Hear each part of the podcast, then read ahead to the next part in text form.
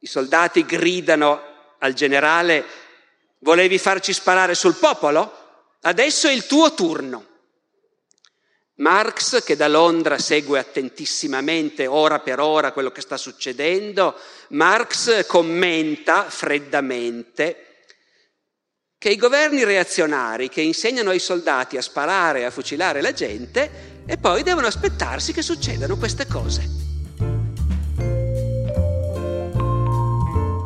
Buongiorno, buonasera, bentornate e bentornati ad una nuova puntata del podcast Alessandro Barbero. La storia come non l'avete mai sentita la raccolta indipendente senza scopo di lucro delle lezioni e conferenze del professor Barbero. Oggi ascoltiamo una puntata Barbero Riserva dal Festival della Mente 2021.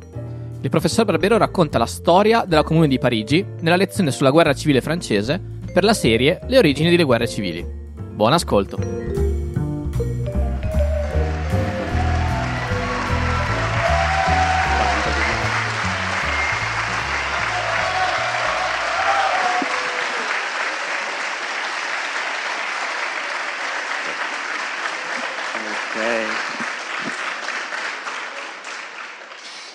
Buonasera a tutti.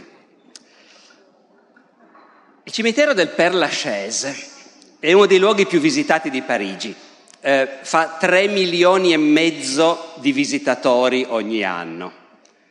Lì sono sepolti Jim Morrison, Edith Piaf, Oscar Wilde, Marcel Proust, Modigliani. In un angolo del muro di cinta del Père Lachaise c'è una lapide che in francese dice ai morti della comune, 21-28 maggio 1871. E sotto non mancano mai i fiori. Contro quel muro, in quell'angolo, il 27 maggio del 1871 l'esercito francese fucilò 147 fra uomini e donne e li seppellì in una fossa comune.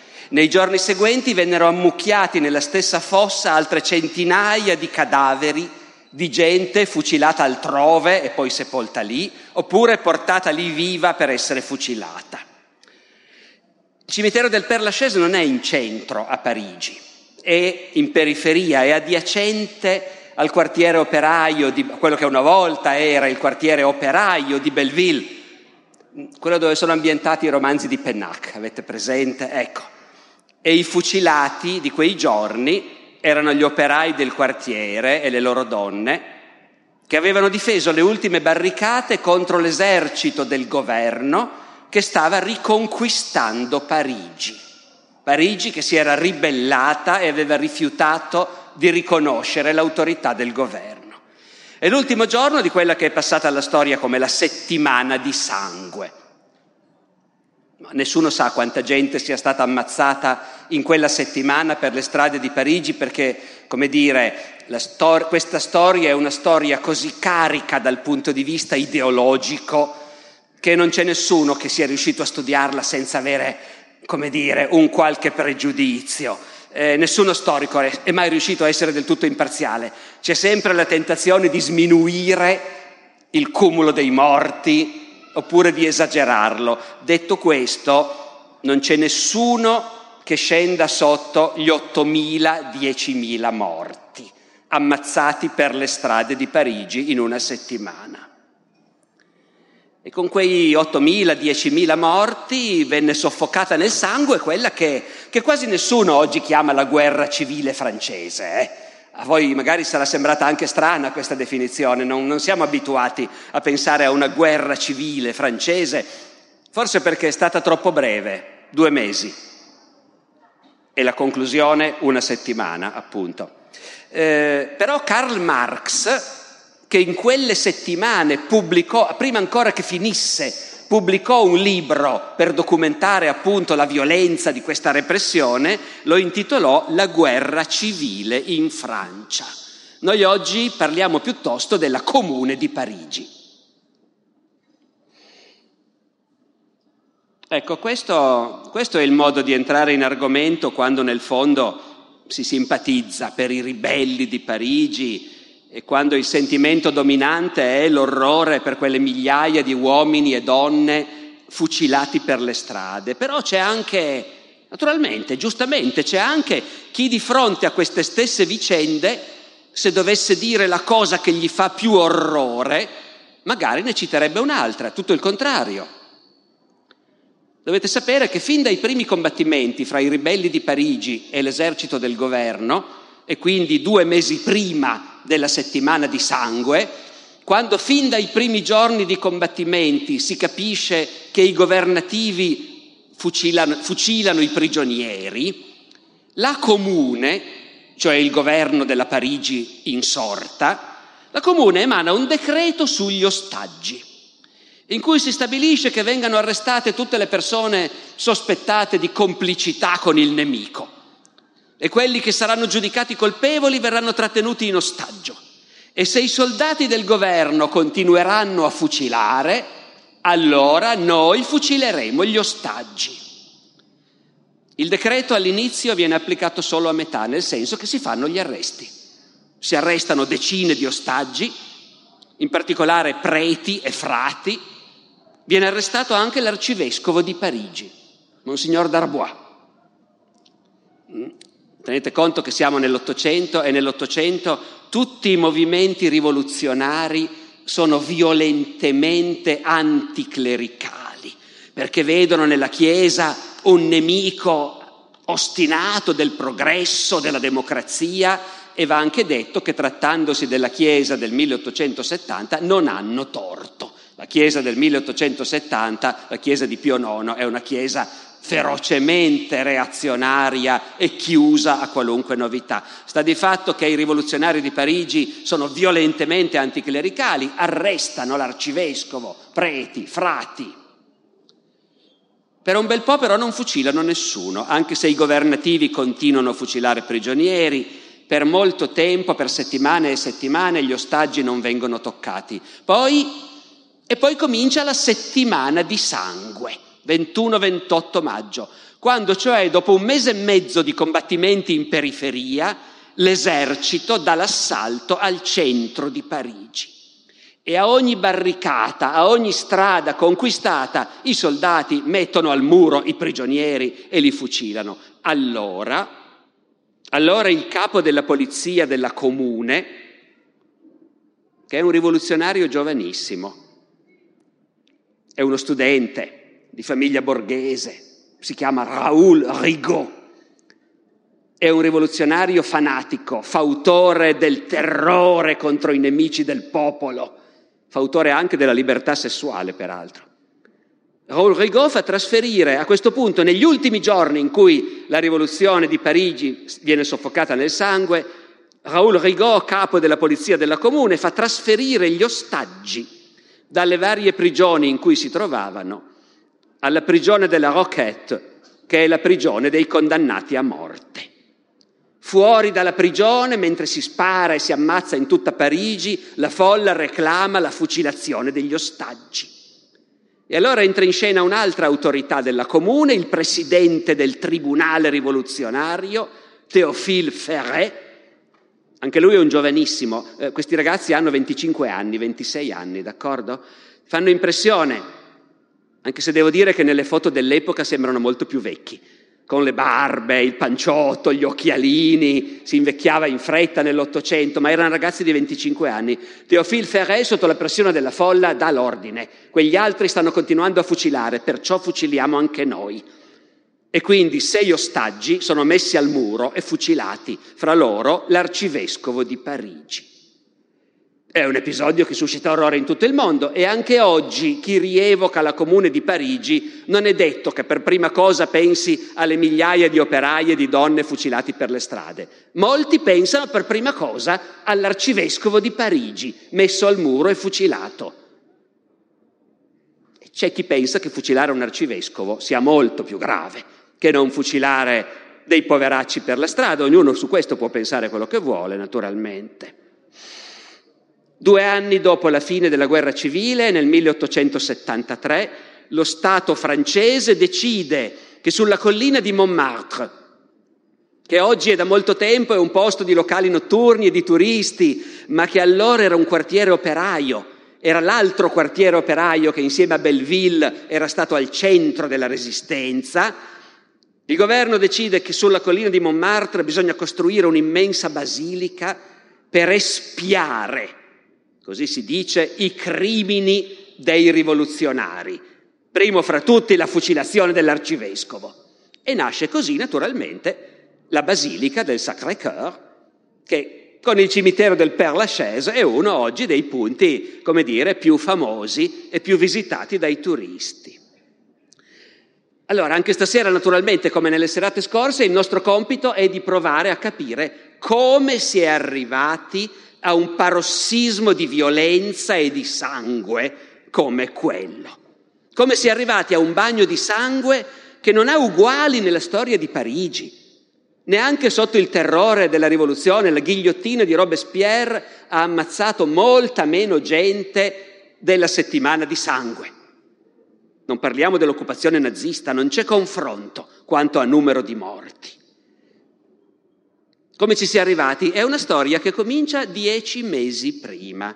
Ieri, per chi c'era, ho raccontato una guerra civile, la guerra civile americana, la cui storia comincia 30 anni, 40 anni prima. La storia della comune non c'è bisogno di andare così indietro. Dieci mesi prima nessuno l'avrebbe immaginato. Dieci mesi prima, nel luglio del 1870, quando la Francia dell'imperatore Napoleone III dichiara guerra alla Prussia. Che paese è la Francia nel 1870? È uno dei paesi più potenti del mondo. Ha già un impero coloniale in Africa, ha approfittato in pieno, come gli Stati Uniti che evocavo ieri, della grandiosa crescita economica, industriale dell'Ottocento, nei vent'anni di regno di Napoleone III la produzione industriale in Francia è raddoppiata. Chi c'era ieri ricorderà che negli Stati Uniti era raddoppiata in dieci anni. Però devo dire che anche raddoppiare in vent'anni noi ci metteremmo la firma, credo. È un paese evidentemente in grandiosa crescita. Parigi in quegli anni è stata rifatta dal barone Osman, che come vorrà poi fare Mussolini a Roma su scala minore, ha demolito il centro di Parigi, ha demolito i vecchi quartieri medievali, ha creato la Parigi moderna dei Grand Boulevard. Non a tutti piace. Ci sono a Parigi due fratelli, due letterati, i fratelli Goncourt, che tengono un diario, che per noi è una fonte preziosissima per sapere così gli umori quotidiani della classe dirigente parigina. Ai fratelli Goncourt la nuova Parigi imperiale creata dal barone Osman piace poco. Una Babilonia americana del futuro. Questa Parigi, questa Babilonia ha due milioni di abitanti, che in parte sono operai che una volta abitavano nel vecchio centro, nelle catapecchie del centro, adesso sono stati scacciati, ricacciati nei quartieri, nei nuovi ghetti operai, diremmo noi oggi, dell'Est. L'apparenza di questa Francia imperiale è splendida, l'esercito si considera invincibile. E grandi guerre sono state vinte, pensateci, la guerra di Crimea, la guerra in Italia, quella che noi chiamiamo la seconda guerra d'indipendenza, e tuttavia il trono dell'imperatore non è solido, nonostante le apparenze. Intanto l'imperatore Napoleone III è un usurpatore e lo sa. Era stato eletto presidente della Repubblica vent'anni prima e poi con un colpo di Stato si è proclamato imperatore. È un vecchio cospiratore che da giovane flirtava con le rivoluzioni, con i carbonari, poi andato al potere naturalmente ha impiantato un regime autoritario, poliziesco, ha contro un po' tutti, ha contro la destra monarchica, nostalgica degli Orléans, della monarchia di Luigi Filippo, e ha contro la sinistra, i repubblicani. Napoleone è uno che naviga vista, è stato un abile politico da giovane, cerca di dare un colpo al cerchio e uno alla botte, ogni tanto cerca di presentarsi sotto una veste liberale anche se i giornali sono controllati e la polizia bastona, però, però, ogni tanto Napoleone III vorrebbe fare delle riforme, avvicinarsi alle esigenze anche degli operai, delle masse, fa molta fatica.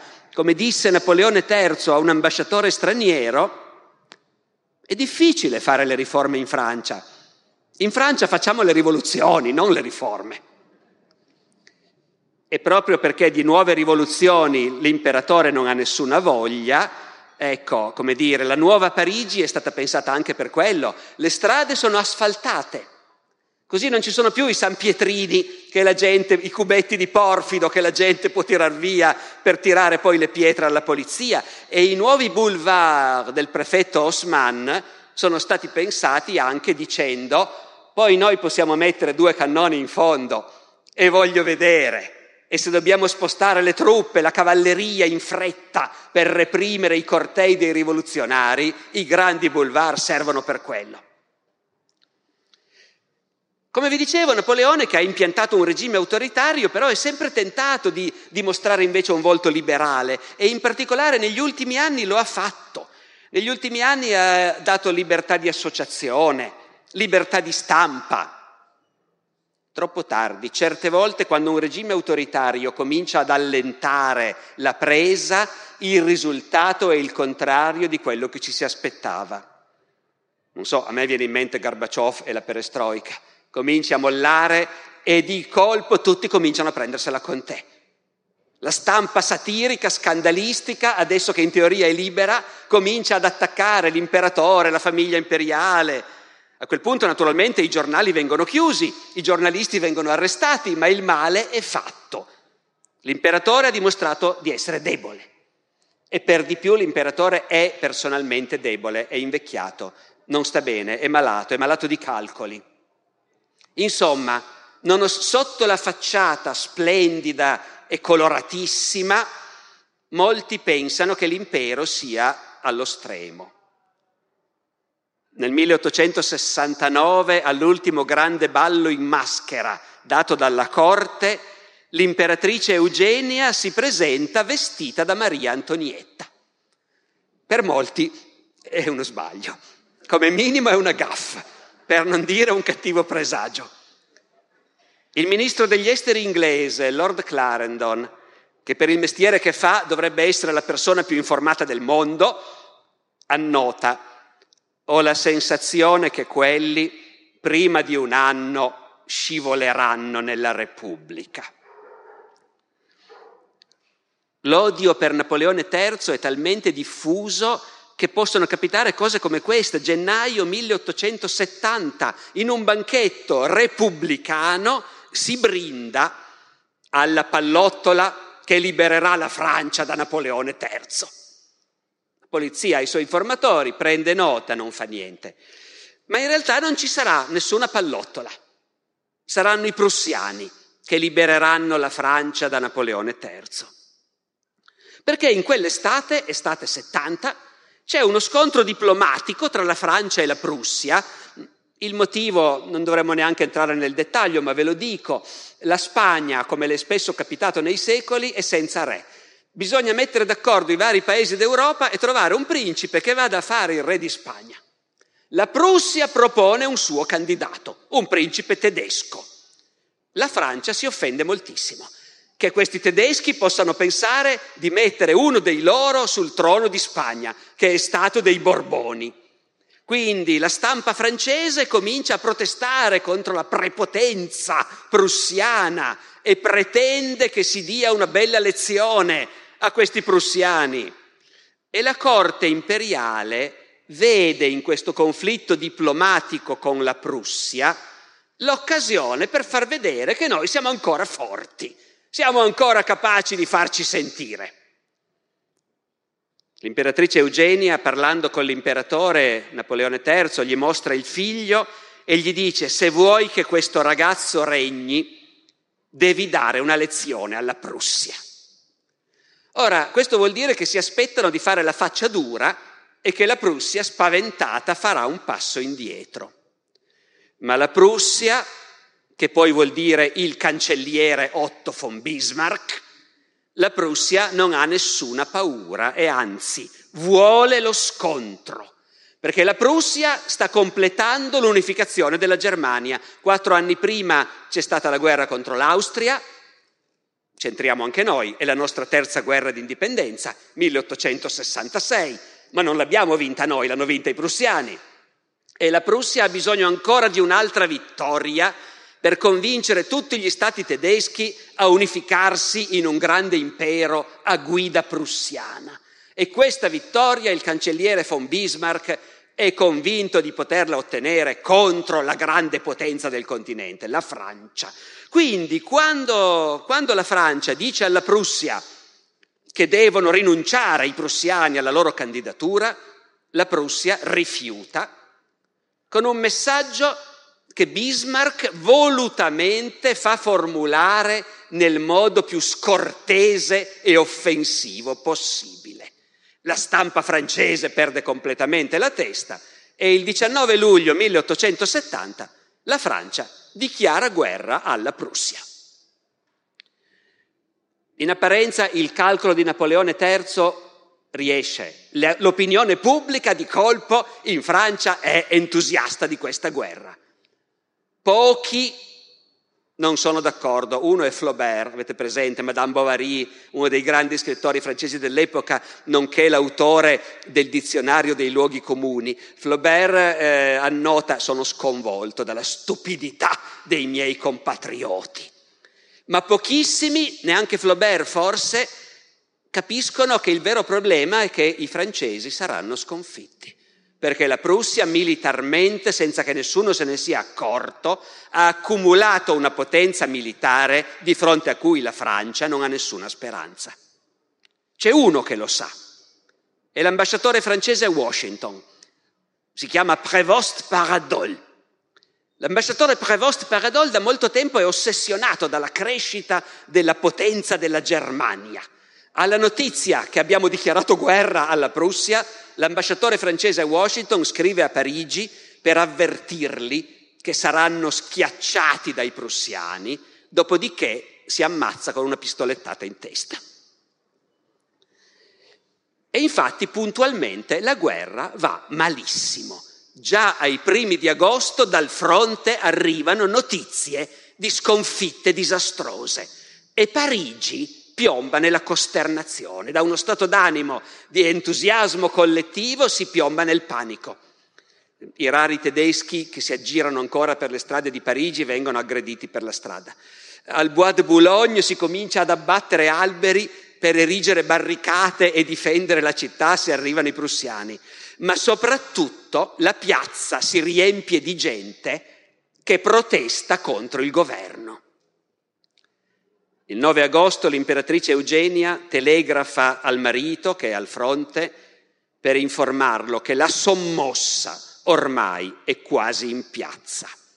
Ci sono testimonianze che descrivono, per esempio, Place de la Concorde, stracolma di gente, pochi borghesi e molti colletti neri, quelli che noi chiamiamo piuttosto blue collar, molti operai.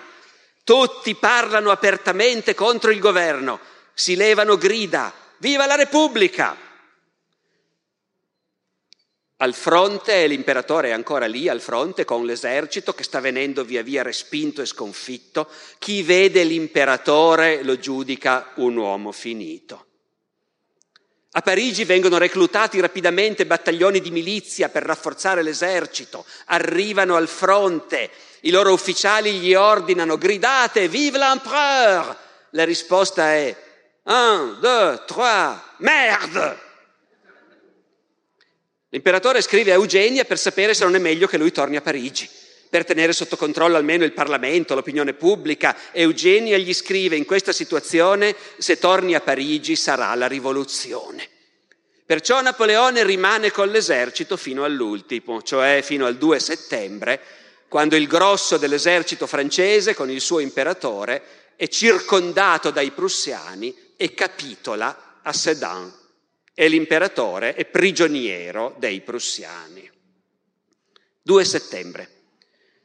La notizia arriva a Parigi la sera del 3 settembre. Eh, I diaristi di cui vi parlavamo, i fratelli Goncourt, beh, uno in realtà è appena morto, ne resta un altro, Edmond. Edmond de Goncourt nel suo diario descrive Parigi la sera del 3 settembre, l'arrivo dei giornali la folla intorno alle edicole, tutti che aspettano ansiosamente il giornale, poi i lettori che si ammassano all'aperto, sotto i lampioni a gas, a legge, uno che legge e tutti gli altri che stanno a sentire. e sentendo queste notizie, l'esercito catturato, l'imperatore prigioniero, Edmond de Goncourt descrive prima il silenzio, esterrefatto di quelli che non ci credono, poi il mormorio minaccioso che comincia a crescere e poi le grida, abdicazione, viva la Repubblica, morte all'imperatore. Il giorno dopo, 4 settembre, la folla marcia sul Parlamento e sul municipio di Parigi e proclama la Repubblica. L'imperatrice Eugenia fugge da Parigi travestita su una carrozza che le ha imprestato il suo dentista. I ministri fuggono all'estero. Succede quello che succede alla fine di ogni regime, vengono scalpellate le aquile e le enne colossali, enne per Napoleone, no? di pietra che c'erano dappertutto, si va su e si scalpellano, si buttano giù in strada le aquile. Sul portone delle Tuileries, il principale palazzo dell'imperatore, qualcuno scarabocchia col gesso proprietà del popolo. Ma in realtà non è ancora una rivoluzione sociale. Non ci sono né violenze né saccheggi e non è appunto, non è nient'altro che l'instaurazione della Repubblica. E all'idea che c'è la Repubblica, a Parigi il clima generale è di euforia. Non c'è violenza, non c'è repressione, le truppe fraternizzano con la popolazione. Si canta la marsigliese. Il fatto è che la Repubblica è nella pancia di Parigi e da sempre la Repubblica è vista come, come la soluzione di tutti i mali. Eh, c'è una testimonianza di uno dei grandi letterati francesi dell'epoca, Verlaine, grande poeta, peraltro giovanissimo, Verlaine ha 26 anni, si è sposato un mese prima, sua moglie ha 17 anni e Verlaine, divorzieranno pochissimo tempo dopo fra l'altro, ma Verlaine ci racconta, mia moglie quando si è sparsa la notizia mi ha detto, la Repubblica, adesso che ce l'abbiamo è tutto a posto, vero? Perfino i prussiani non fanno più paura. Un operaio dichiara, adesso che l'abbiamo, quelli là non oseranno venire, perché nella Repubblica ci si identifica. La sensazione è la Repubblica siamo tutti e se siamo tutti insieme non abbiamo paura di nessuno. In realtà, capite, la Repubblica ha dei grossi vizi d'origine. Primo, eh, è un nuovo governo che è stato formato a Parigi senza minimamente preoccuparsi di cosa pensa il resto della Francia. A Parigi neanche lo sanno che c'è il resto della Francia, è una vecchia storia. Parigi e la Francia profonda sono due mondi molto diversi, lo sono sempre stati, lo sono anche oggi e sono in genere in pessimi rapporti. La Francia profonda non è repubblicana. La Francia profonda è monarchica, cattolica, conservatrice e detesta Parigi. Ma a Parigi non se ne accorgono. Hanno fatto la Repubblica e la sentono come la Repubblica francese. E poi il secondo problema è che i repubblicani sono divisi. Essere repubblicani non è una definizione sufficiente per andare d'accordo. I repubblicani, i repubblicani hanno in comune l'odio per Napoleone III, hanno in comune una concezione laica dello Stato, laica, anticlericale, ma per il resto i repubblicani sono in parte borghesia moderata, borghesia conservatrice anzi che vuole la Repubblica perché la sente come la forma più utile per lei di governo. E dall'altra, e dall'altra ci sono quelli che già all'epoca chiamano normalmente i rossi, i sovversivi dei quartieri operai. Sono repubblicani sia i rossi di Belleville e di Montmartre, sia gli avvocati, i borghesi, i proprietari dei quartieri bene di Parigi Ovest. E il governo repubblicano è un governo borghese. È un governo tutto fatto di liberali, borghesi moderati, per lo più avvocati. La presidenza della E poi la preoccupazione appunto è di chiarire bene al Paese che questa Repubblica non è rivoluzionaria, assolutamente, non bisogna aver paura. Bisogna trovare un Presidente della Repubblica. Offrono la presidenza a un generale, il generale Trochu, governatore militare di Parigi, il quale accetta la presidenza ma chiede una garanzia. La garanzia che il nuovo governo difenderà la religione, la proprietà e la famiglia. e nel suo primo discorso pubblico il nuovo Presidente della Repubblica assicura, rassicura i francesi, si proclama soldato, cattolico e bretone, dove la Bretagna, l'Ovest, è da sempre la culla della controrivoluzione, della Vandea, della conservazione appunto cattolica e monarchica. La sensazione in realtà è che si, questa Repubblica riesce a, a, crescere, a nascere riesce a nascere perché in realtà anche i monarchici, nella situazione in cui ci si trova, e cioè stiamo perdendo vergognosamente una guerra catastrofica e dovremo fare una pace vergognosa con il nemico vittorioso, allora probabilmente il calcolo di molti è facciamolo fare alla Repubblica. Quando la Repubblica si sarà sporcata le mani e avrà fatto la pace, poi vedremo. E queste sono le posizioni dei moderati, però a Parigi, a Parigi gran parte degli abitanti sono operai e loro non sono moderati. Secondo l'ultimo censimento gli operai sono mezzo milione a Parigi.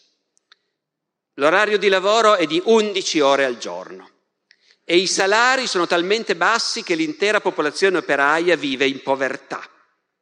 I quartieri dove sono ammassati appunto all'est sono quartieri dove la polizia non si fa vedere. E però, e però non sono luoghi di delinquenza, sono luoghi dove sta crescendo una certa consapevolezza politica. Da anni, da quando l'imperatore ha concesso la libertà di associazione, nei quartieri operai si tengono riunioni per parlare di politica, per parlare di socialismo, per parlare dei diritti delle donne.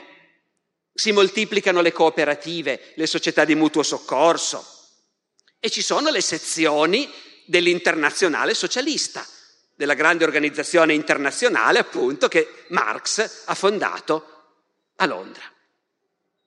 Napoleone III ha concesso tutto questo pensando sotto sotto, anziché le riunioni clandestine dei carbonari, e lui quando era giovane partecipava a quelle riunioni clandestine, molto meglio associazioni registrate che la polizia sa dove trovarli, può infiltrare i suoi informatori, però sta di fatto che questo enorme mondo operaio è tutto un tessuto di associazioni, di riunioni. Ora voi capite, una folla di poveri non organizzati non conta niente, ma quando invece cominciano a essere organizzati, avere dei capi, dei portavoce, le cose cambiano. E infatti la notizia della catastrofe è arrivata il 3 settembre, il 4 settembre viene proclamata la Repubblica, già il 5 settembre si tiene una riunione dei delegati dell'internazionale socialista, delle associazioni operaie, delle cooperative, che tutti insieme istituiscono comitati di vigilanza nei quartieri. Questa è la differenza quando appunto una folla è già in precedenza organizzata e quindi pronta a muoversi in modo organizzato. E non sono solo organizzati gli operai di Parigi, sono anche armati legalmente armati. Perché in Francia, come nell'Italia dell'epoca, esiste una istituzione che si chiama la Guardia Nazionale.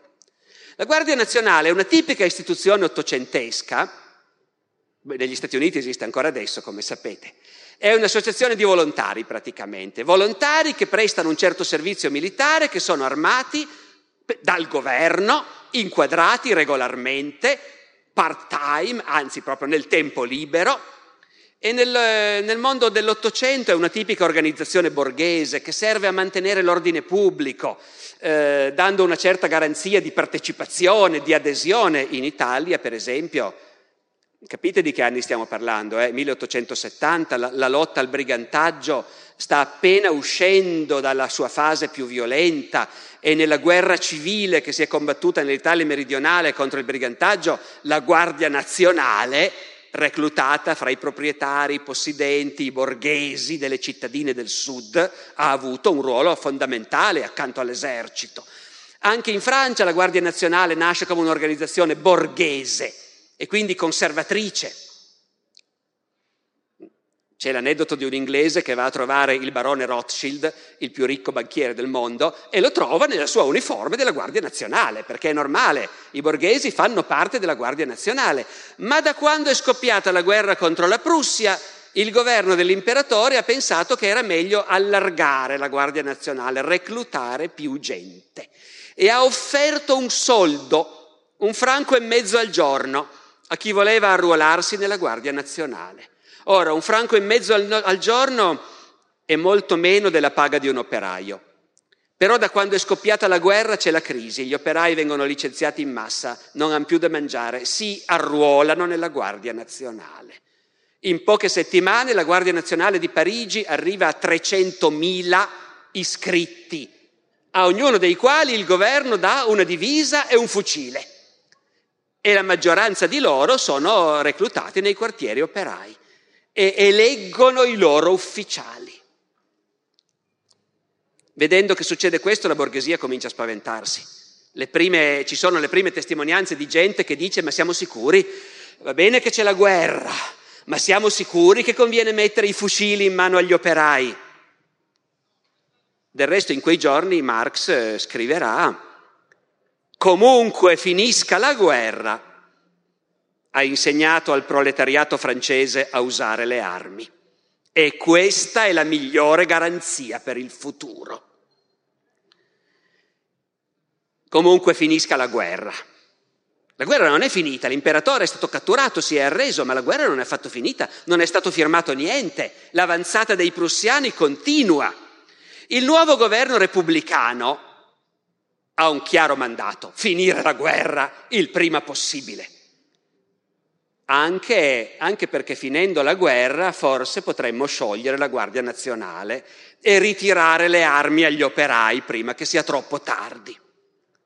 Però, però capite, un conto è dire va bene, vogliamo finire la guerra, ma i prussiani eh, ci daranno delle condizioni accettabili. Si cercano dei mediatori. Il 6 settembre due dei principali esponenti del governo repubblicano incontrano l'ambasciatore inglese Lord Lyons. Questi due esponenti li menzioneremo ancora spesso. Uno è il ministro degli esteri, Favre, Jules Favre, e l'altro si chiama Thiers, Adolphe Thiers. È un intellettuale molto noto, uno storico famoso, ma soprattutto è un politico di lungo corso, ha 73 anni ed è in politica da 50 anni, è conosciuto come monarchico, orleanista, è stato presidente del Consiglio tre volte sotto la vecchia monarchia degli Orléans, poi è stato un oppositore di Napoleone III e adesso è uno degli uomini di spicco del nuovo governo repubblicano. Thiers va dall'ambasciatore inglese pregandolo di far intervenire l'Inghilterra per convincere i prussiani a concederci una pace ragionevole, non troppo vergognosa. E Thiers sottolinea, ne abbiamo bisogno perché a Parigi c'è il pericolo rosso. Ma intanto la guerra continua. I tedeschi stanno invadendo la Francia e Parigi si prepara all'assedio. Parigi è difesa da una cerchia di fortificazioni gigantesca che proprio Thiers ha fatto costruire quando era ministro sotto Luigi Filippo. È difficilissimo conquistare Parigi con la forza. Ci si prepara a essere assediati, il che vuol dire dar da mangiare a due milioni di persone si fanno venire in città greggi di pecore, mandri e di bovini, tutti i parchi di Parigi si riempiono di bestiame. Le opere d'arte del Louvre vengono evacuate in provincia a rischio bombardamenti e si scavano fosse comuni, perché un assedio, per quanto si ricordano loro dal passato, vuole sempre dire che prima o poi scoppia un'epidemia. Quelli che possono scappano, molti ricchi scappano da Parigi. Ma in compenso in città arriva una folla di giornalisti, naturalmente. Arrivano giornalisti da tutta Europa per raccontare l'assedio che si prepara. Arrivano i turisti. Arrivano i turisti stranieri che vogliono concedersi lo spettacolo dell'assedio. Eh, ci sono inserzioni sui giornali, eh, io le ho viste.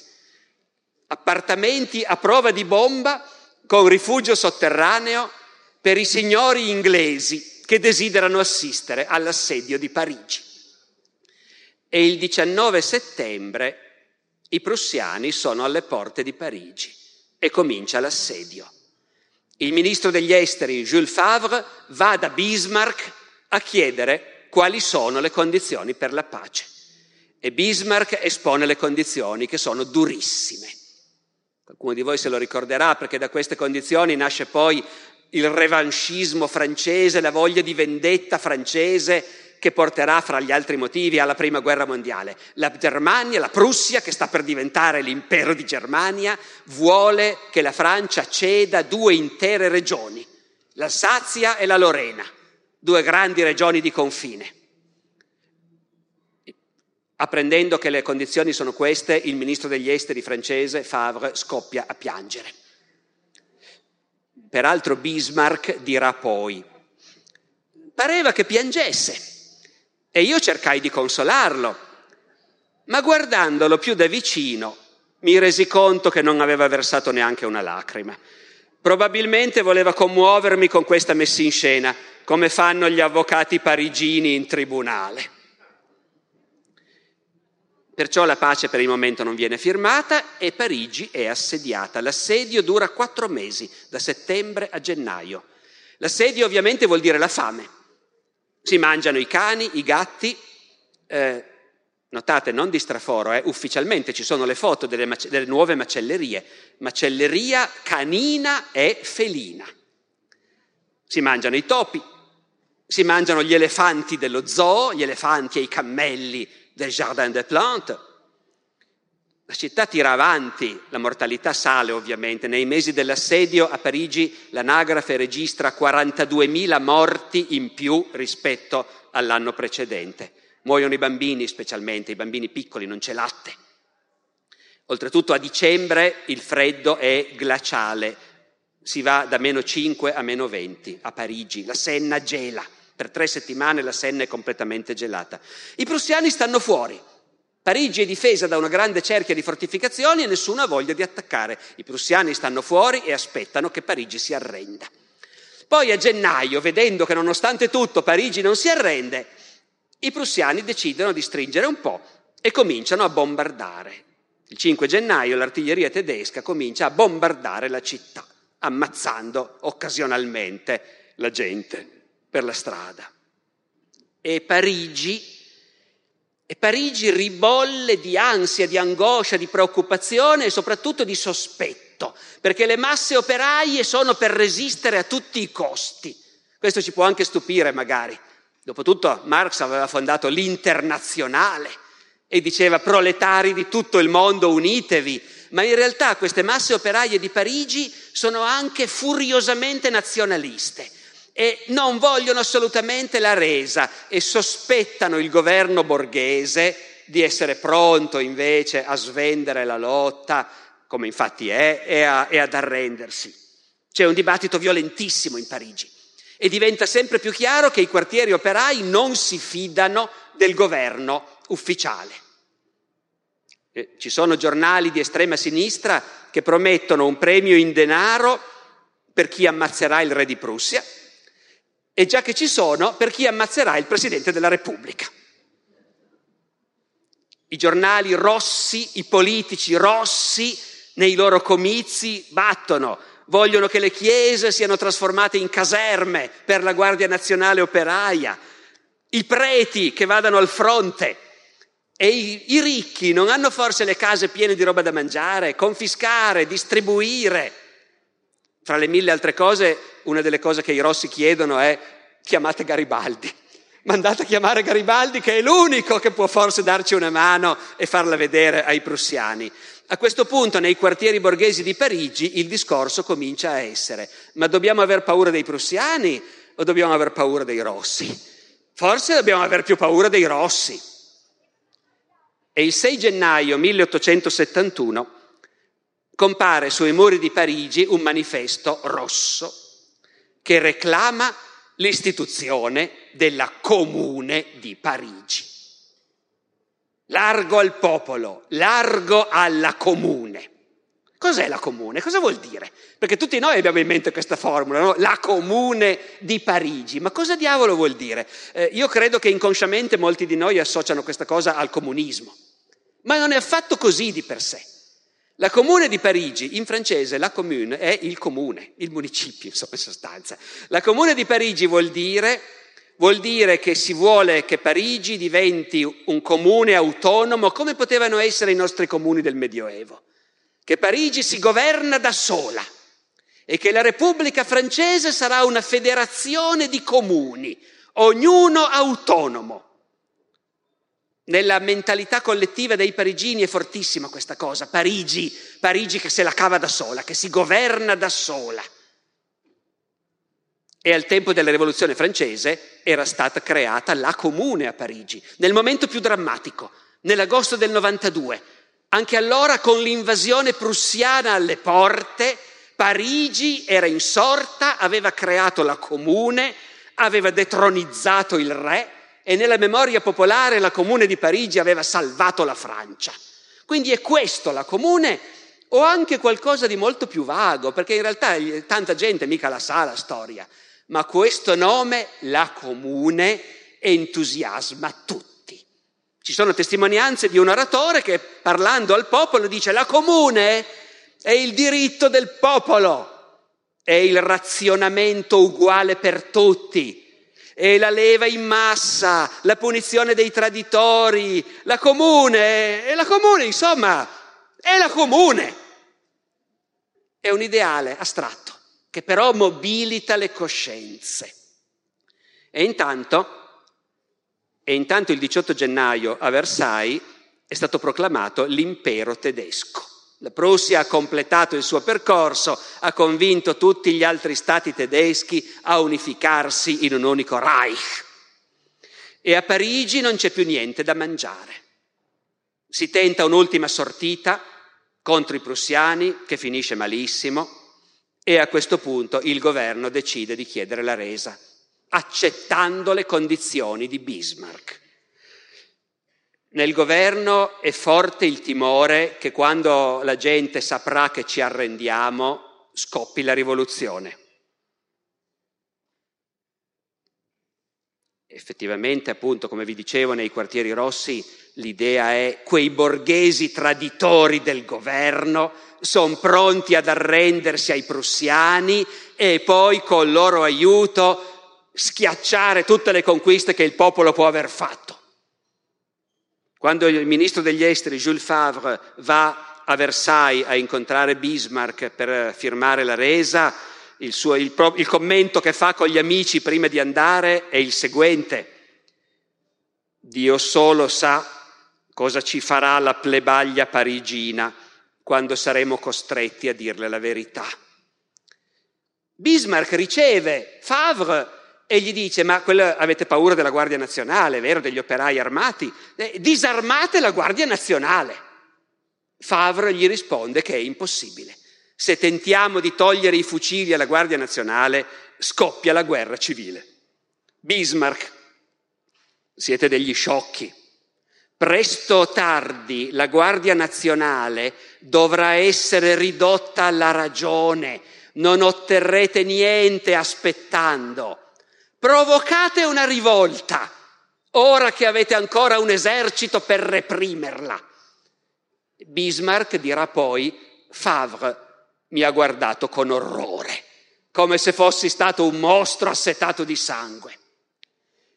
Il 28 gennaio è firmato l'armistizio. Non è ancora il trattato di pace, eh? attenzione alle parole, è l'armistizio, sospendiamo le ostilità e il governo repubblicano promette al popolo che non è ancora deciso niente. Adesso si va alle elezioni, si elegge un Parlamento e il Parlamento deciderà se continuare la guerra oppure fare la pace. E Parigi è talmente affamata che sul momento non reagisce. Anzi, Meno male che c'è l'armistizio. I prussiani stessi cominciano a distribuire razioni alla popolazione che sta morendo di fame. Poi dopo qualche giorno cominciano ad arrivare i viveri donati dall'Inghilterra. In Inghilterra il governo, associazioni private si sono mobilitati per raccogliere viveri da mandare a Parigi. E, e adesso che l'assedio è finito, altra gente se ne va. Se ne vanno i giornalisti, se ne vanno i turisti stranieri e anche tanti altri borghesi perché la città è affamata, devastata, bombardata, al freddo. I quartieri borghesi si svuotano e con loro evaporano anche i battaglioni della Guardia Nazionale che potevano essere fedeli al governo. Però all'inizio sembra che tutto fili liscio. 8 febbraio, elezioni. In tutta la Francia si vota per eleggere il nuovo Parlamento della Repubblica. Si vota, voi capite, con un terzo del paese occupato dal nemico, con centinaia di migliaia di soldati che sono prigionieri di guerra e quindi non votano, con una campagna elettorale che dura pochi giorni. Il grande tema della campagna elettorale è volete la pace o volete la guerra? E tutta la Francia elegge candidati che vogliono la pace, tranne Parigi. Parigi elegge candidati che vogliono continuare la guerra. I candidati pacifisti della Francia profonda sono in genere conservatori, monarchici, cattolici. Solo a Parigi i rossi eleggono deputati che invece vogliono continuare la resistenza. Tra gli altri a Parigi viene eletto Garibaldi il quale quando poi si presenta all'Assemblea nazionale scopre che c'è qualche legge da qualche parte che dice che se uno non è francese non può essere deputato. Eh, in realtà il problema è che l'Assemblea nazionale Garibaldi non lo vuole per niente perché il nuovo Parlamento è conservatore, monarchico, cattolico. Anche i deputati che arrivano da Parigi vengono accolti malissimo. Il Parlamento non è a Parigi naturalmente, eh. Parigi era stata assediata, il Parlamento si riunisce a Bordeaux i deputati che arrivano da Parigi, cioè dalla capitale rossa, rivoluzionaria, atea, sono accolti malissimo da un Parlamento che rappresenta la grande maggioranza dei francesi, conservatori, cattolici e in parte anche monarchici. Il 17 febbraio viene formato il governo, presidente del Consiglio Thiers, che abbiamo già incontrato prima. Lo stesso che aveva detto a Lord Lyons, se l'Inghilterra non ci dà una mano a fare la pace presto, a Parigi c'è il pericolo rosso. La nomina a Presidente del Consiglio di Thiers crea sgomento a Parigi perché Thiers è considerato un reazionario feroce. In parte lo è. Quando era ministro sotto Luigi Filippo ha soffocato nel sangue manifestazioni popolari. Poi è cambiato, non è più monarchico è diventato repubblicano, è convinto che il futuro è della Repubblica, ma ovviamente una Repubblica borghese, conservatrice, solida, che difenda la proprietà e la religione, non certo quello che vuole la plebaglia rossa di Parigi. In ogni caso la notizia che il Presidente del Consiglio è Thiers, che ha la fama di un aristocratico snob che disprezza la plebaglia, ecco, questa notizia crea a Parigi un clima rivoluzionario. La Guardia Nazionale sfila a Parigi alla notizia della creazione del governo Thiers, la Guardia Nazionale sfila a Parigi con le bandiere listate a lutto. La parata dura otto ore. Nei discorsi si richiamano il 93, il 30, il 48, tutti gli anni delle grandi rivoluzioni. E nei discorsi si minacciano i borghesi. Avete fatto il vostro governo? Pare che gli sfruttatori si siano dimenticati che a volte il popolo si risveglia improvvisamente. Il 26 febbraio Thiers firma il trattato di pace. E per rassicurare il popolo, già durante le trattative si era garantito il nemico non entrerà a Parigi, cioè avrete questa soddisfazione simbolica. La città, anche se ci arrendiamo, verrà rispettata. Invece alla fine nel trattato di pace i prussiani impongono il diritto di fare una bella sfilata della vittoria sotto l'arco di trionfo e sugli Champs-Élysées. Il primo marzo i prussiani sfilano sugli Champs-Élysées e occupano parte di Parigi, ma non si spingono fino ai quartieri operai dell'Est. A questo punto, con i prussiani dentro Parigi, Thiers va da Bismarck e in sostanza gli dice, adesso che ci siete, ci aiutate, vero, a disarmare la Guardia Nazionale, a domare i quartieri operai. Bismarck fa capire che loro non sono lì per togliergli le castagne dal fuoco, che si arrangiassero loro. Dopo due giorni i prussiani escono da Parigi. Ma nel trattato di pace i generali prussiani hanno imposto che le forze regolari francesi venissero sciolte. Perciò il governo non ha forze armate. L'unica forza armata a Parigi è la Guardia Nazionale in mano agli operai. L'Assemblea nazionale è sempre a Bordeaux, anche il governo. Voi capite che una situazione del genere è già una situazione dove basta niente per far scoppiare chissà cosa. In una situazione del genere, il nuovo Parlamento, l'Assemblea nazionale a Bordeaux, comincia a varare una serie di leggi che sembrano fatte apposta per far saltare tutto in aria. E quindi, condanna a morte in contumacia di parecchi capi della sinistra, eh, chiusura dei giornali di sinistra, ma soprattutto durante la guerra era stato decretato il blocco degli sfratti, il blocco degli affitti, la moratoria dei debiti. Adesso che la guerra è finita, la prima cosa che il Parlamento fa è di abolire il blocco degli affitti, degli sfratti, la moratoria sui debiti. Da un giorno all'altro una marea di operai, ma anche di bottegai, artigiani, si ritrova in mezzo alla strada, sfrattata, senza poter pagare i debiti e così via. Come se non bastasse, l'Assemblea nazionale decide che adesso che la guerra è finita è inutile continuare a pagare quel soldo di un franco al giorno che si paga ai membri della Guardia Nazionale. Dopo aver fatto tutte queste leggi, il governo torna a Parigi, l'Assemblea nazionale lascia Bordeaux, ma non osa entrare a Parigi e si ferma a Versailles, che dal punto di vista simbolico, capite, non è neanche quella la scelta migliore, è l'antica, è l'antica dire, residenza dei re dove fino a ieri stavano il re di Prussia e Bismarck. Lì, sotto la protezione delle baionette prussiane, prende posizione il nuovo Parlamento francese che non ha il coraggio di entrare in Parigi. E a questo punto, a questo punto è tutto appeso a un filo. E Thiers pensa, come dire, accettando tardivamente il consiglio di Bismarck, che forse adesso si può tentare la prova di forza e disarmare la Guardia Nazionale. Non ha quasi più truppe, ma qualche reparto i prussiani gliel'hanno lasciato per mantenere l'ordine pubblico.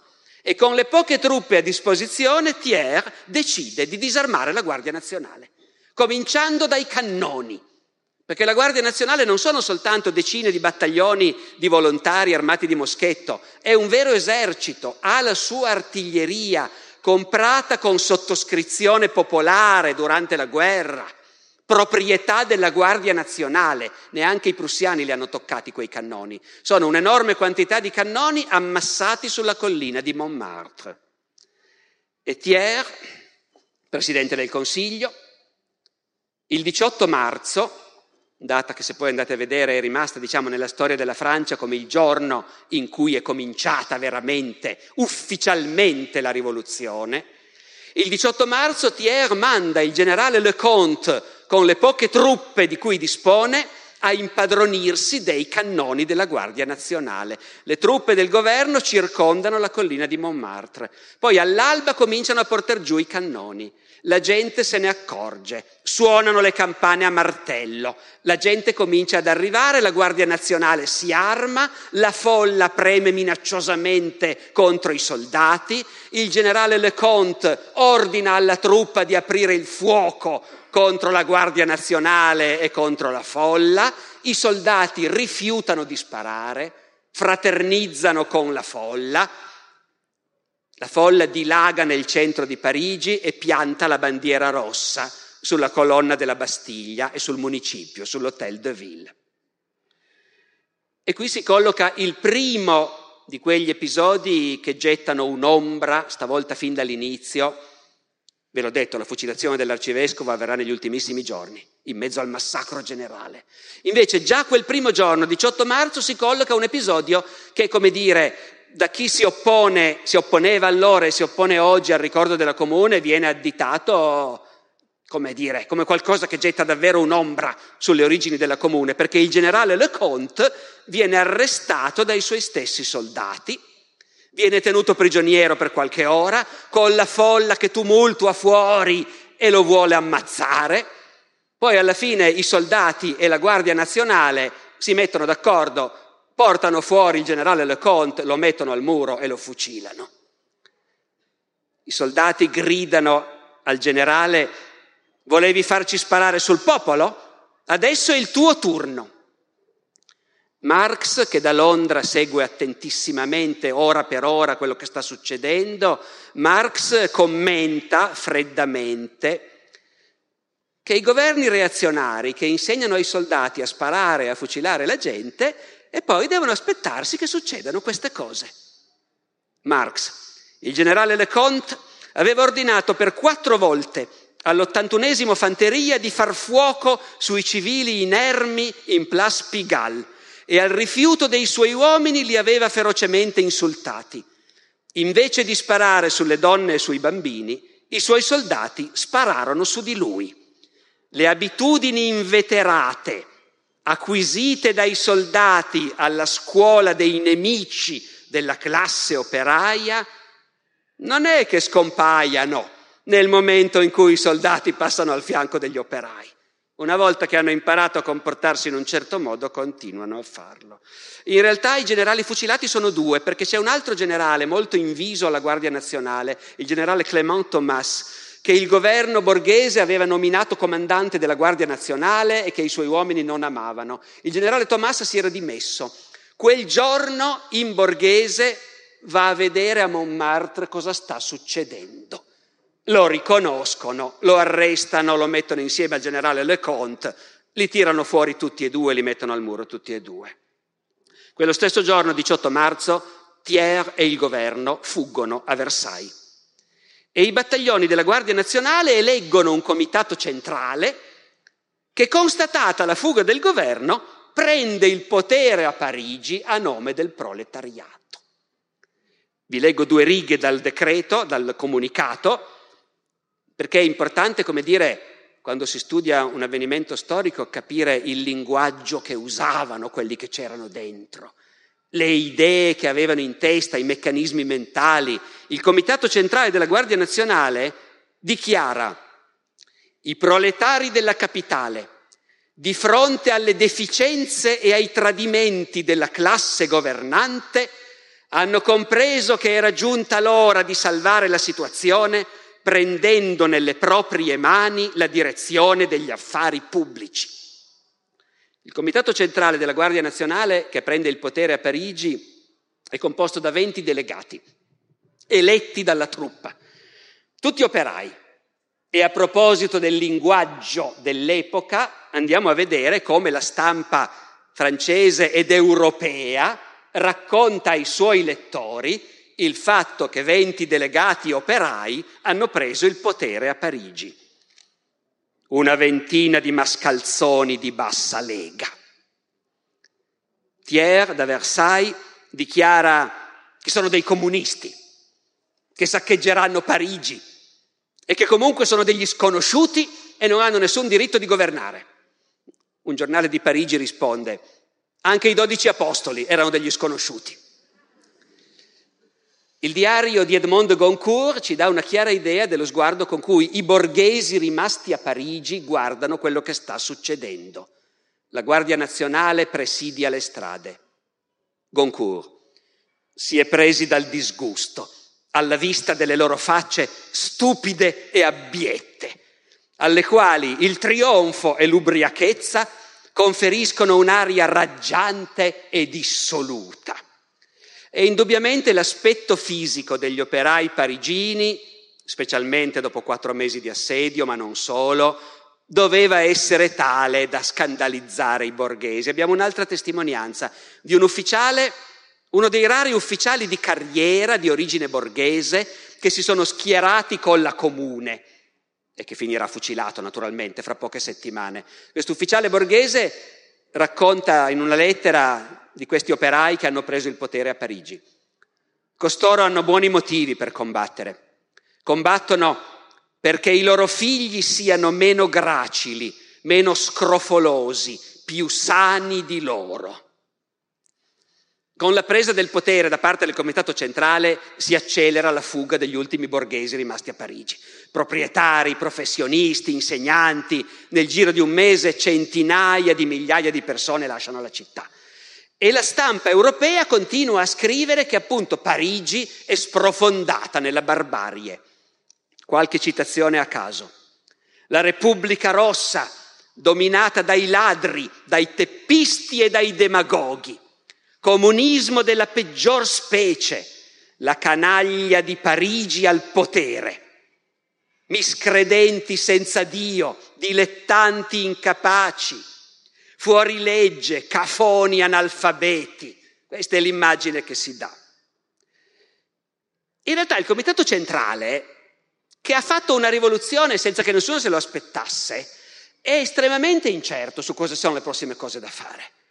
E in realtà sembra proprio che la principale preoccupazione sia di conservare una legalità democratica, di, di far capire che, che, qui le cose funzionano appunto secondo delle regole. Eh, il 26 marzo a Parigi si vota per eleggere il Consiglio municipale.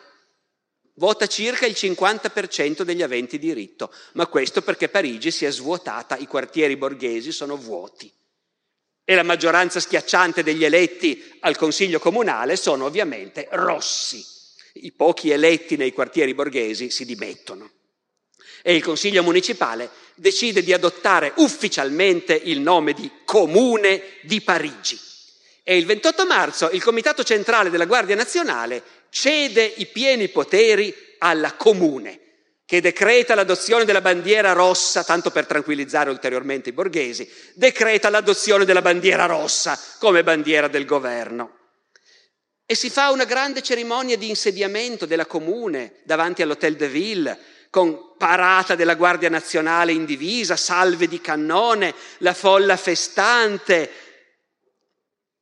i consiglieri comunali in cilindro e redingot, perché questa volta non sono tutti operai, i delegati del comitato centrale erano tutti operai, ma adesso il consiglio comunale è pieno di giornalisti, di avvocati, di insegnanti, gli operai sono circa un terzo. Nelle foto della cerimonia di insediamento sono lì col cilindro si potrebbe avere l'impressione che fosse una normale manifestazione politica dei tempi dell'impero, se non fosse che noi sappiamo che la folla canta la marsigliese.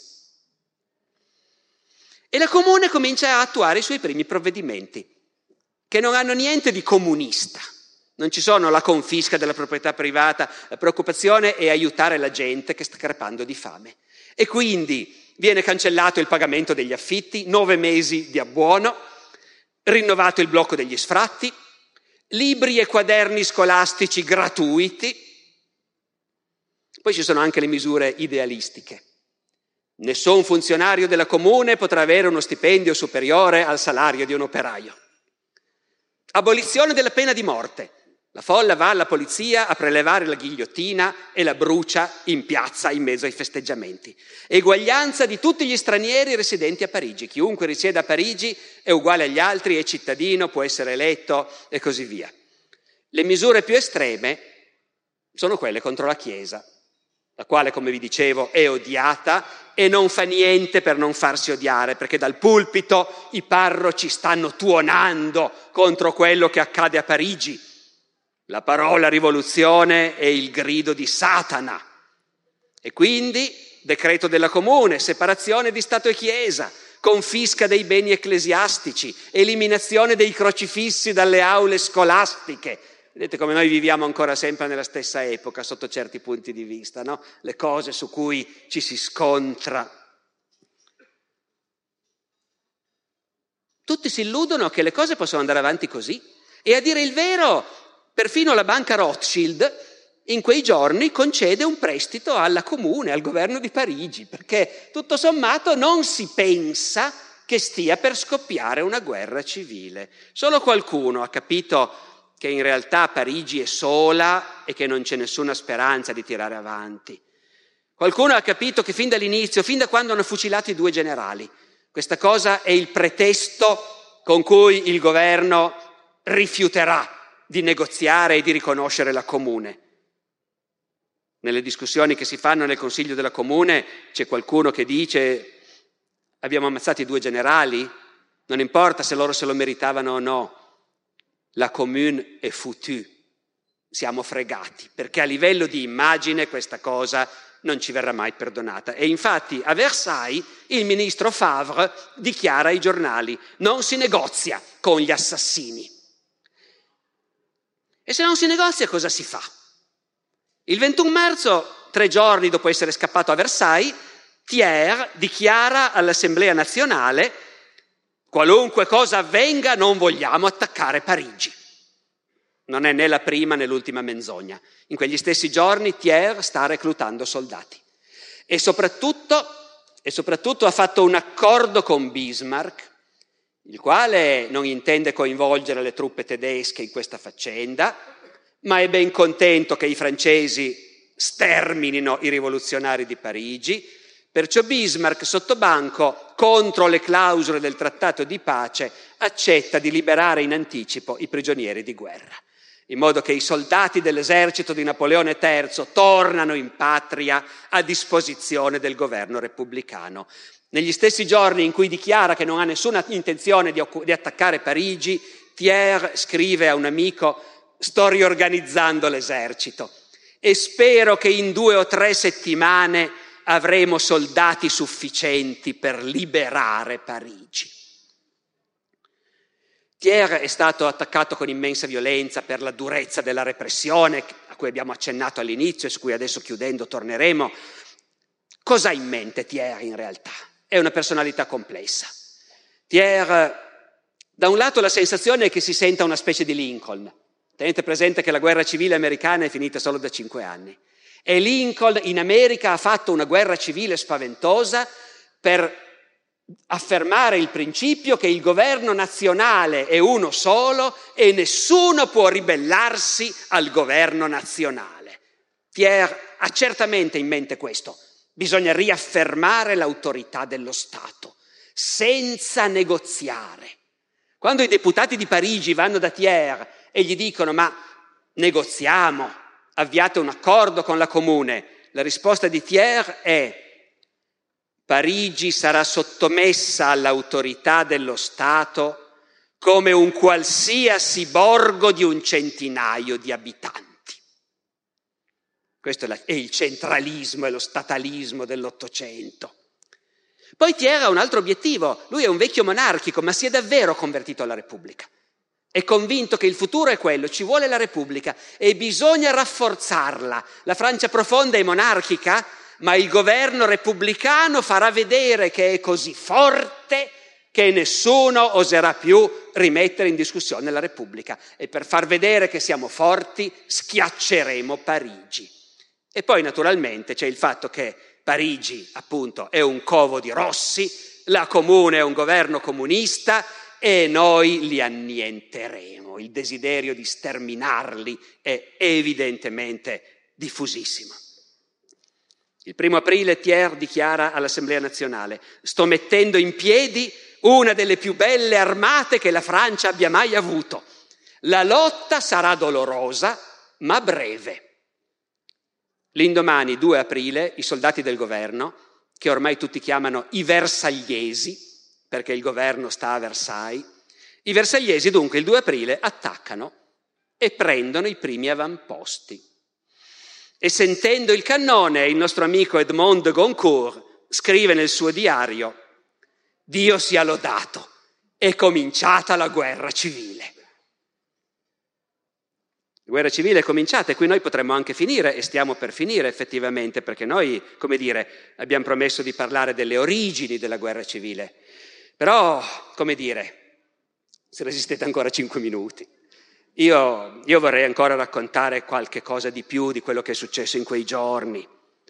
Raccontare che il 3 aprile i parigini tentano per la prima volta un contrattacco, tentano di marciare su Versailles, sono sconfitti perché la Guardia Nazionale è, è numerosa ma è fatta tutta di volontari, di dilettanti, di fronte hanno un esercito di professionisti. La Guardia Nazionale viene sconfitta, e I due generali della comune che comandavano l'attacco vengono fatti prigionieri e lì per la prima volta si capisce com'è che quelli di Versailles vogliono fare la guerra, perché dei due generali prigionieri, al primo un ufficiale di cavalleria spacca la testa a sciabolate e l'altro viene messo al muro. Era un operaio, un fonditore, Duval.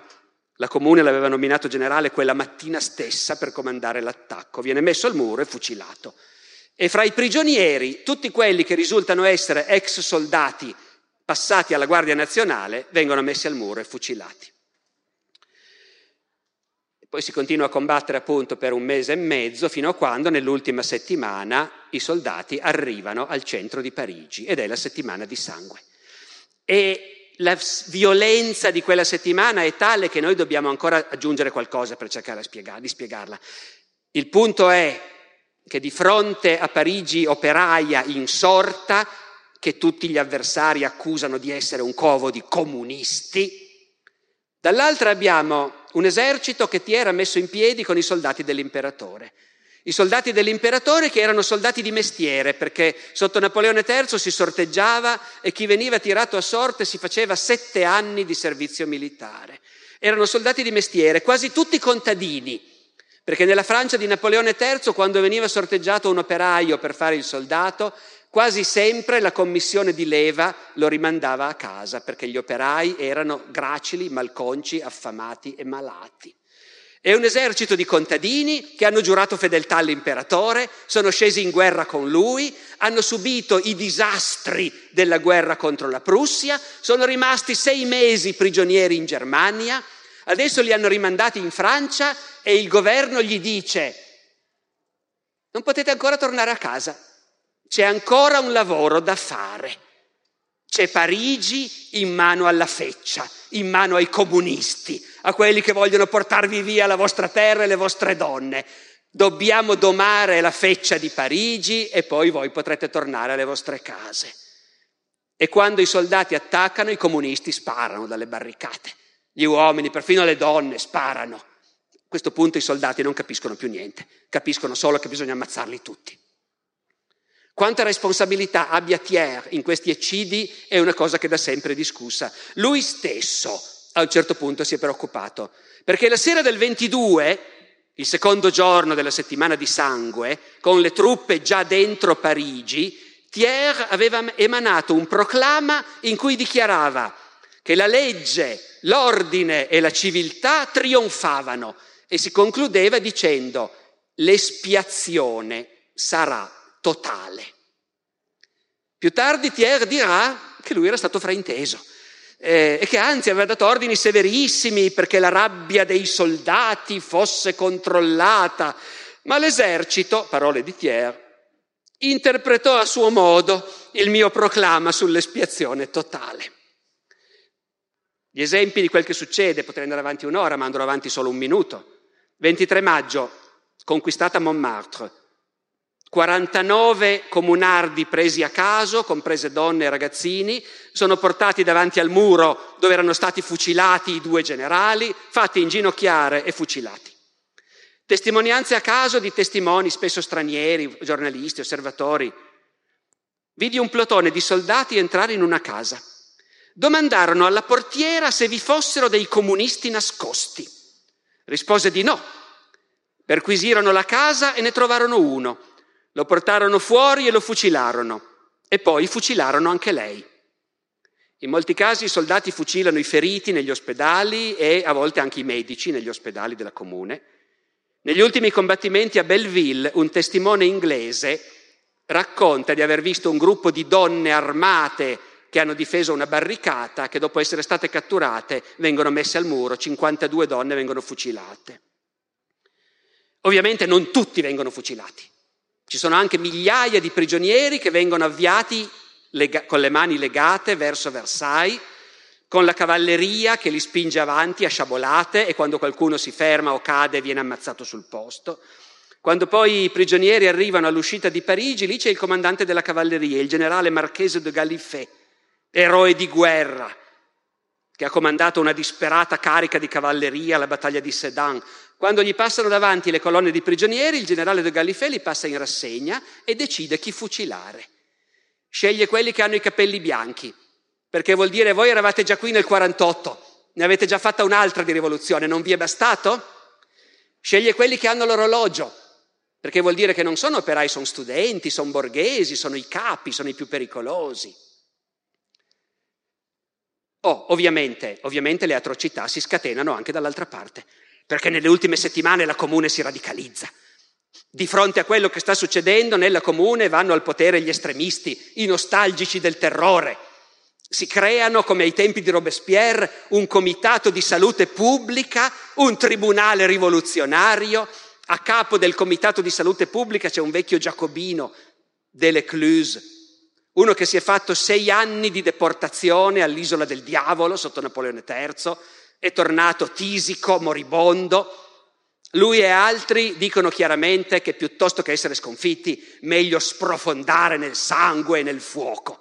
Se saremo sconfitti, bruceremo Parigi. E Parigi brucia davvero. E gli incendi, su questo non ci sono dubbi, sono scatenati per ordine della comune. Brucia il palazzo imperiale, le Tuileries, che infatti non ci sono più. Ci sono i giardini delle Tuileries accanto al Louvre, lo sapete. Brucia l'Hôtel de Ville. Il cielo di Parigi è oscurato dal fumo e dalla cenere. A, mal- a molti testimoni vengono in mente la caduta di Babilonia nell'Apocalisse, o Sodoma e Gomorra, o Pompei, che è di gran moda, come sapete, alla fine dell'Ottocento. Non c'è nessun dubbio, ripeto, ci sono le testimonianze chiarissime, sono incendi voluti, organizzati, si portano le, latte di petrolio, si dà fuoco a tutto. È un mito invece che però si diffonde immediatamente, il mito delle rivoluzionarie, le donne che vanno in giro con le bottiglie di petrolio per dar fuoco a tutto, le pétroleuse. La stampa comincia immediatamente a dire che Parigi brucia perché le mogli degli operai, queste megere, queste streghe, danno fuoco a tutto e sono innumerevoli i casi di donne o ragazzine fucilate in mezzo alla strada perché andavano in giro con un bidone di qualcosa, non ci mettono niente a metterle al muro. E la comune continua anche lei a fucilare. Finora non aveva fucilato gli ostaggi, adesso invece sì. Il 24 maggio, come vi dicevo, viene fucilato l'arcivescovo di Parigi. E Raoul Rigaud, che l'aveva fatto arrestare, non è lì in quel momento, perché sta combattendo sulle barricate al quartier latino in divisa della Guardia Nazionale e quello stesso giorno, lo stesso giorno in cui viene fucilato l'arcivescovo, anche Raoul Rigaud, che lo aveva fatto arrestare, viene catturato dal nemico, riconosciuto e gli mettono una palla in testa. E si continua da entrambe le parti. Il 25 maggio un reparto della Guardia Nazionale senza ordini fucila tutti i frati domenicani di un convento e, e i loro dipendenti. Il 26 la Guardia Nazionale fucila e finisce a colpi di baionetta altri 51 ostaggi, 11 fra preti e frati, gli altri poliziotti. Siamo ormai agli ultimi giorni, i soldati sono arrivati ai quartieri operai, il 27 maggio il, il capo del Comitato di Salute Pubblica, Delecluse, lascia una lettera per la sorella. Non voglio né posso servire da vittima e da zimbello alla reazione vittoriosa.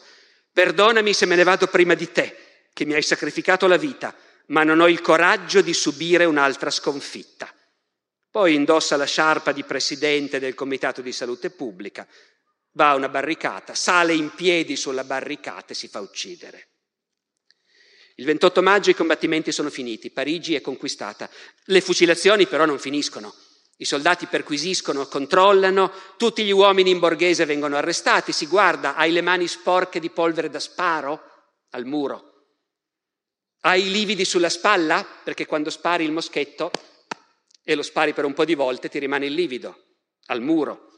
Per diversi giorni si fucila al cimitero di Montparnasse, al Parco Monceau, nei giardini del Luxembourg. Oggi noi andiamo a Parigi, visitiamo questi posti.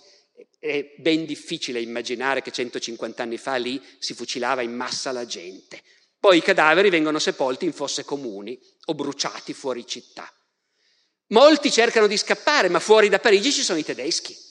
Le truppe tedesche sono ancora lì che rinserrano la città nel loro cerchio e tuttavia Engels testimonia che i soldati tedeschi, quando possono, lasciano passare i fuggiaschi e anche gli ufficiali prussiani chiudono un occhio.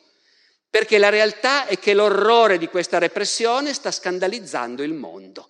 Il mondo che, come abbiamo ben visto, non aveva la minima simpatia per la comune e che tuttavia rimane scioccato da quello che sta succedendo. Perfino il Times di Londra aggrotta la fronte e scrive che la sete di sangue dei soldati di Versailles pare perfino superiore a quella dei comunisti e che se sotto il regime dei rossi si sono commessi crimini abominevoli, quello che sta succedendo fa ancora più orrore.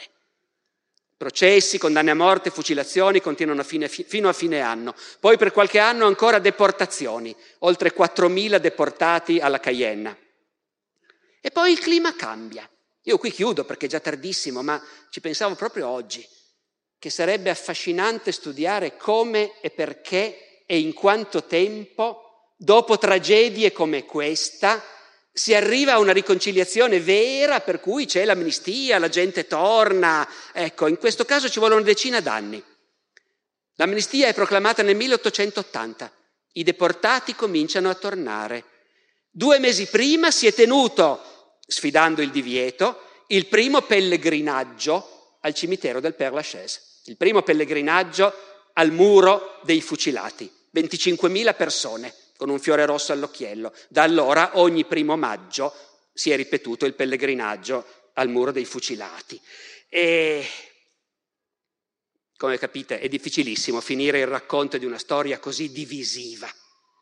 Perciò lo farò non con parole mie, ma con le parole di uno che era lì e che non si era schierato. Un pittore, Renoir, uno dei grandi impressionisti, avete presente?